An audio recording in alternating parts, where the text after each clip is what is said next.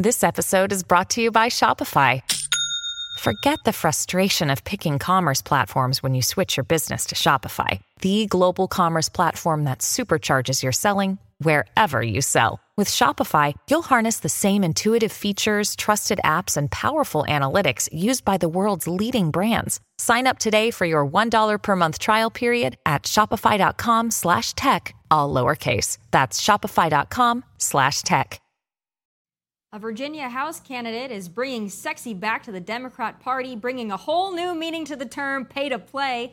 The former White House press secretary compared babies to broccoli and lumps of coal, and McDonald's is infringing on our God given right to free refills. It's time to crown my losers of the week. The show starts now.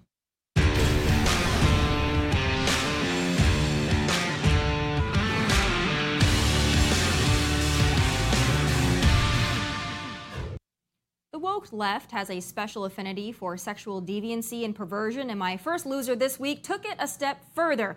Following in the footsteps of Anthony Weiner and Hunter Biden is this woman, Susanna Gibson. By day, she is a nurse practitioner and candidate for Virginia's highly contested 57th District House seat. But by night, well, she is, or at least was, allegedly an amateur porn star. This 40 year old mother of two reportedly streamed sex acts with her husband on a porn site for tips. The Washington Post was the first outlet to report on this story and documented the couple has nearly 6,000 followers on this porn site, which is not password protected. These videos have since made the rounds on the internet, and Susanna is not happy. Her lawyer says the dissemination of the videos violates Virginia's revenge porn statute. But I'm not sure how that stands given the couple voluntarily live streamed sex acts on a public porn site for money. But either way, I just hope this situation doesn't start a trend. I don't want to see any Democrat females following suit. I mean, our eyes, they just cannot take it. This snapshot of Nancy Pelosi at the beach is enough to burn our retinas irreparably. But speaking of Democrat ladies, Jen Psaki isn't too bad to look at. She's a pretty lady. It's when she opens her mouth that it all goes south. Here she is comparing human babies to broccoli and coal lumps. Pro life now becomes, in the words of Indiana Senator Todd Young, pro baby. Pro baby. Okay. I hate to break it to you, but if you call broccoli candy, it's still just broccoli. If you tie a really nice bow around a lump of coal, it is still coal under there. Yes, Jen Psaki, you nailed it. Being pro life or pro baby is akin to tying a bow on crap or putting lipstick on a pig. Folks, when the leftists tell you they are anti baby or anti life, just believe them. But moving on to my third loser this week, perhaps not as egregious to some as the porno Virginia Democrat candidate or the mouth diarrhea from Jen Psaki, but for others, this is a real kick in the teeth. McDonald's plans to phase out their self serve soft drink machines by 2032. That means in less than 10 years, you will not be able to fill and refill your own drinks should you brave going inside a McDonald's dining room. Now, to some, this might not seem like a big deal, but I sense a conspiracy. They don't want to entice people to come inside. That's what this is about. And they don't want to entice people to come inside because that means hiring more people to manage the inside. You know, first they took away the ball pits where many of us millennials built up our immune systems. Then they started lying about the ice cream machines being broken. And now this. This hits home, folks as many of my friends function solely on Diet Coke from the McDonald's self serve fountains, another iconic American institution ruined. They might as well paint the arches black at this point and get it over with. Those are my losers of the week. But moving on now to the most important topic and the most important election in modern history. So, a few weeks back, my next guest wrote an article on what she called a changing identity in America. Now, the article caught my attention, particularly this part. Allow me to read it for you aloud. In the hour and a half drive from my driveway to the rodeo parking lot through three counties that turned out heavily in support of the former president in 2020, there was a marked absence of Trump signs and Trump flags. While that doesn't necessarily mean people along that drive have stopped supporting him, it does mean something has shifted, that their identity is no longer connected to him with the intensity it once was. At the rodeo, which is always kicked off with a prayer, the Pledge of Allegiance, and the national anthem, there wasn't a Make America Great Again red hat in view, nor was there any paraphernalia for Biden or any of the other dozen or so candidates running for president. So, what does this mean? Well, I'll tell you what I took it to mean is this. Those of us who are in politics, those of us who live our lives on social media, we are failing to understand what's important to real America. Real America is sick of the circus, they're sick of the investigations and the indictments and the witch hunts, and most of all, they are sick of Joe Biden and they're sick of Donald Trump. We are likely headed for the 2024 rematch between two 80 something year olds that nobody really wants. Joining me now is the writer behind that discovery, political reporter Salena Zito. Salena, thank you for being here. I saw your article, I think it was last week, and I thought it was so powerful, so important for people to understand. You know, as I just mentioned there, it feels like those of us that exist in the political world or exist on Twitter, we think that the world revolves around Joe Biden and Donald Trump, but you've discovered through your reporting that that might not be the case in middle America, in the flyover states, in the backbone of this country. Tell me more about that. So I think it's important to step backward for just one second for people to understand how I report. So I don't fly. I don't take interstates. I only take back roads. And I just completed a cross the country trip on the back roads of our country. This helps me understand what is happening in the country, what the mood is, and what people are most concerned about. I understood in 2016 without a sliver of a doubt that Donald Trump was going to win in 2016. I came back from my, and it's not because I supported him or didn't support him, but because I listened to people and I understood the, the what was making people going against maybe the norms that they traditionally did. Now, what I'm seeing right now is the opposite people are exhausted. There's this famous line in this movie, uh, Blazing Saddles, where uh, Madeline Kahn says, I'm exhausted. Well, there's this collective sense of exhaustion among voters. They, they are, first of all, they aren't obsessed in the way we are with Twitter, with, uh, with news all the time. They're worried about inflation. They're worried about crime. These are things that are directly impacting them. They're worried about getting a handle on their children's education. And uh, you know they're worried about the safety of their communities. And and and i think we don't spend enough time really diving deep into well what does that mean how does the it, you know and and and that's important because I, I, feel a sea change going on right now. I was just in elk county and cambria county uh, pennsylvania. These are two counties this is just in the past 24 hours. These are two counties that were democrat forever and a day. If people don't know this i live in western pennsylvania. I don't live in dc or new york uh, and these were Democrat counties forever and a day that flipped in 2016 to Republican. And they were very robust Trump support. However, people are talking about wanting something different. It's and and there's a nuance there that i think we really miss in the press. There's a nuance into which people can say i liked donald trump and or i liked donald trump's policies. However i don't spend my life looking in the rearview mirror I want someone younger.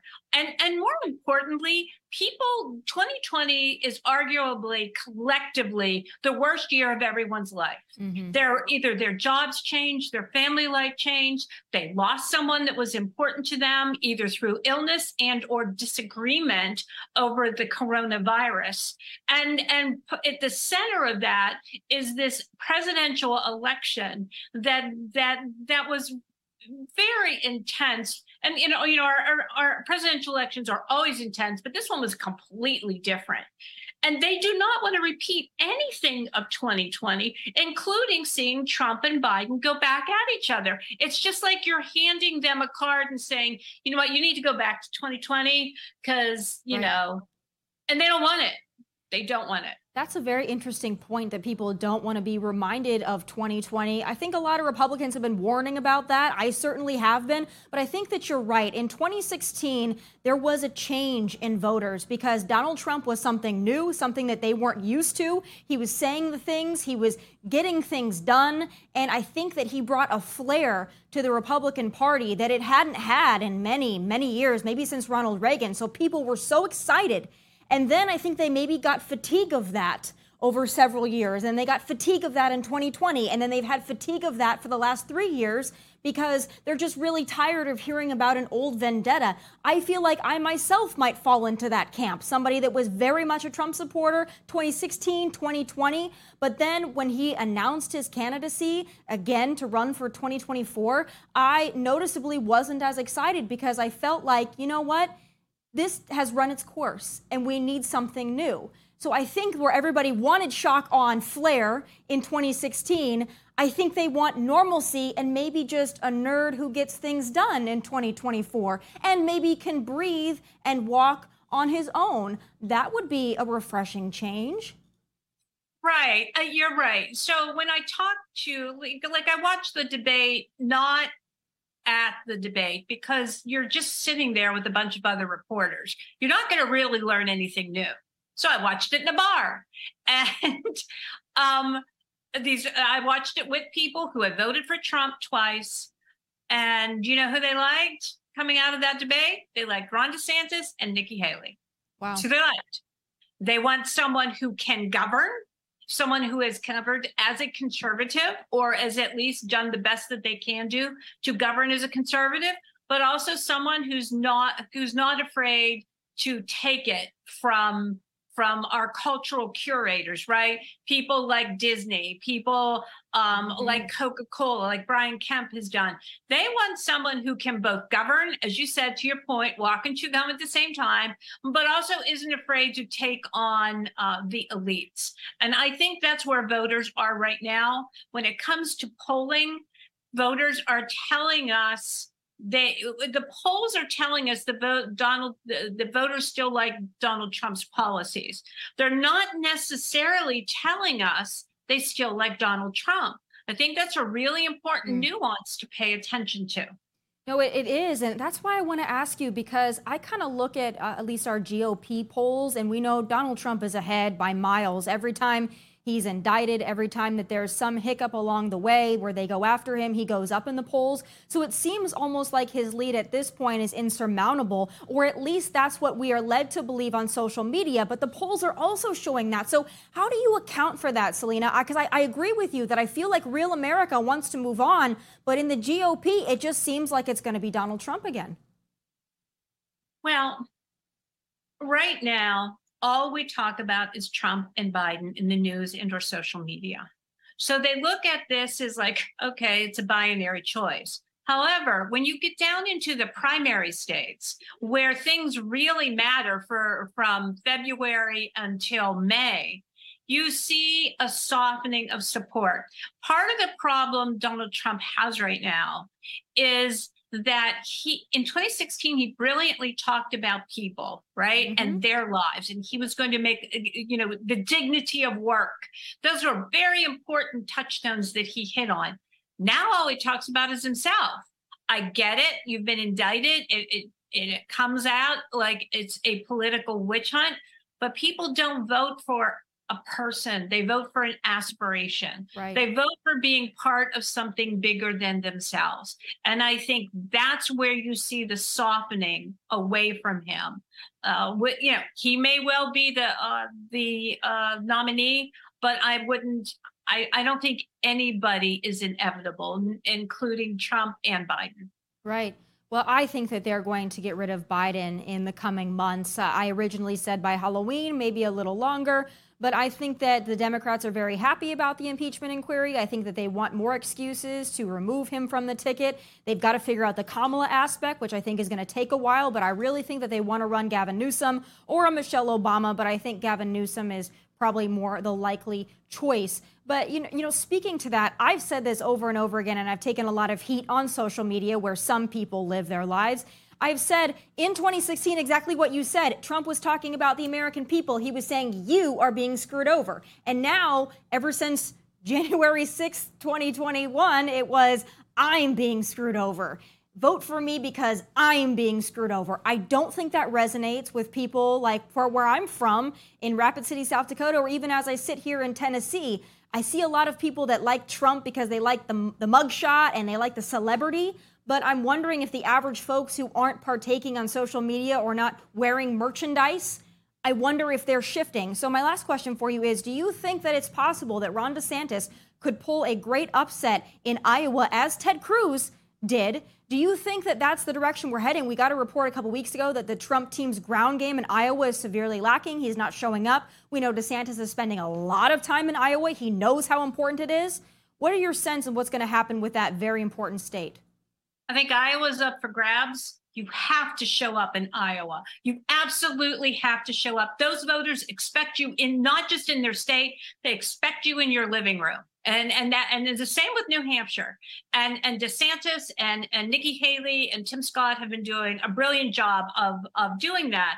And and I I just think that Look, everyone told us Howard Dean was going to be inevitable in 2004, and he wasn't. Everyone told us that Hillary Clinton was going to be inevitable in 2008, and she wasn't. Everyone told us Jeb Bush was, was inevitable in 2016. I, I, I think the best way you find out is to, to do what I do is get in those states and basically move in and listen to people. Don't talk to people, listen to people. By the time you get to the third and fourth question, all of a sudden you realize, oh, wait a minute this person, I thought they were this one thing, but after I talked to them for a while, I come understand they are something completely different. And I think that's what's happening with the polls. Polls are very one dimensional. It's not a 10 minute, 20 minute, hour long conversation. Mm-hmm. It's one question. Right. Well, it's going to be very interesting. You know, I think that you're right. A lot of people are just dreading 2024. They're not really excited about it. Maybe if we had some new candidates, they would be excited about it. I think we all should be excited, but I get the fatigue. Thank you for all the reporting that you do. As somebody that's from a flyover state that people generally don't pay a lot of attention to, it really means a lot to me that you're going out and you're talking to average Americans and you're doing a lot of the work that a lot of the other folks in media are not doing. It's so important and keep churning out those articles because I, I love reading them. Thank you so much for being with me. Uh, thank you. I was just in your home state beautiful. Oh, thank Just, you so much. I love it. Well, I appreciate you, and I want to talk to you as we get closer to Iowa because I have a feeling you're going to have a really good sense of the pulse of that state. Sounds great. All right. Well, coming up next, a lesbian wife takes to TikTok to brag about her husband being accepting of her newfound gayness, and yeah, I have some final thoughts.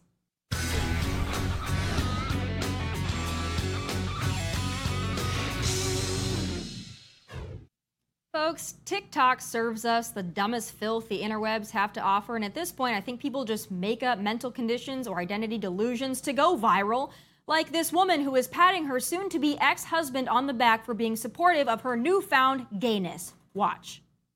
Early this year, I came out as gay to my husband, uh, soon to be ex, and he had the sweetest and most amazing reaction. And this is what he said. What did you say? I said that I was so proud of you, and that was the bravest thing I've seen that anyone do.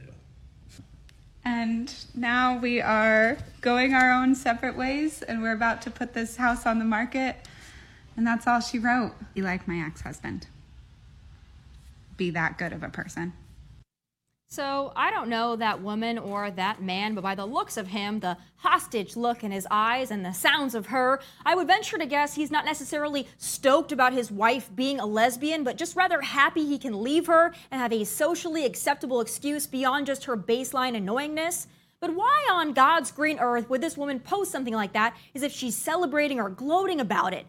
Furthermore, I hope she doesn't get a dime in the divorce because she misled him he should honestly cite fraud and take possession of whatever she has of value, which doesn't appear to be much outside of maybe that sterling silver on her nose ring. But anyway, not the point. The point is, we have entered into a weird space in 2023 I really can't even keep up anymore.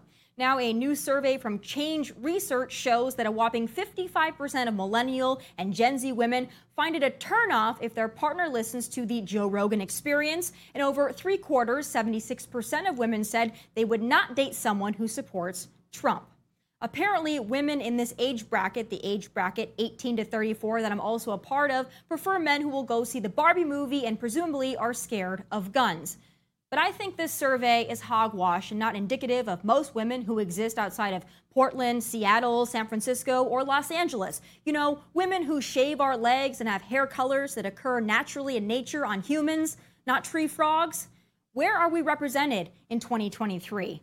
If you just look at social media, it would appear, keyword appear, men want to be women, women want to be lesbians, and conservative blue checkmark influencers on Twitter seemingly want women in burqas cleaning the kitchen and baking pies. We are between a rock and a woke place, but the other side of the rock is prudish and boring and also whiny. So, what is the solution? For conservative women, or even just women who identify as women, who care even a little bit about how we look and dress and act and don't hate men, to start standing up to both sides of the spectrum. I'm a conservative woman who is married, but I'm not going to bake pies all day. I'm going to work and I'm going to make money, and sometimes I'm going to wear short dresses and I'm going to drink alcohol and do whatever the hell I damn well please. But I'm also going to respect and love my husband and act like a female because I am one. And none of those things are a crime. Normal women, we exist, I promise you. Those are my final thoughts. Be sure to like and subscribe Outkick on YouTube. From Nashville, God bless and take care.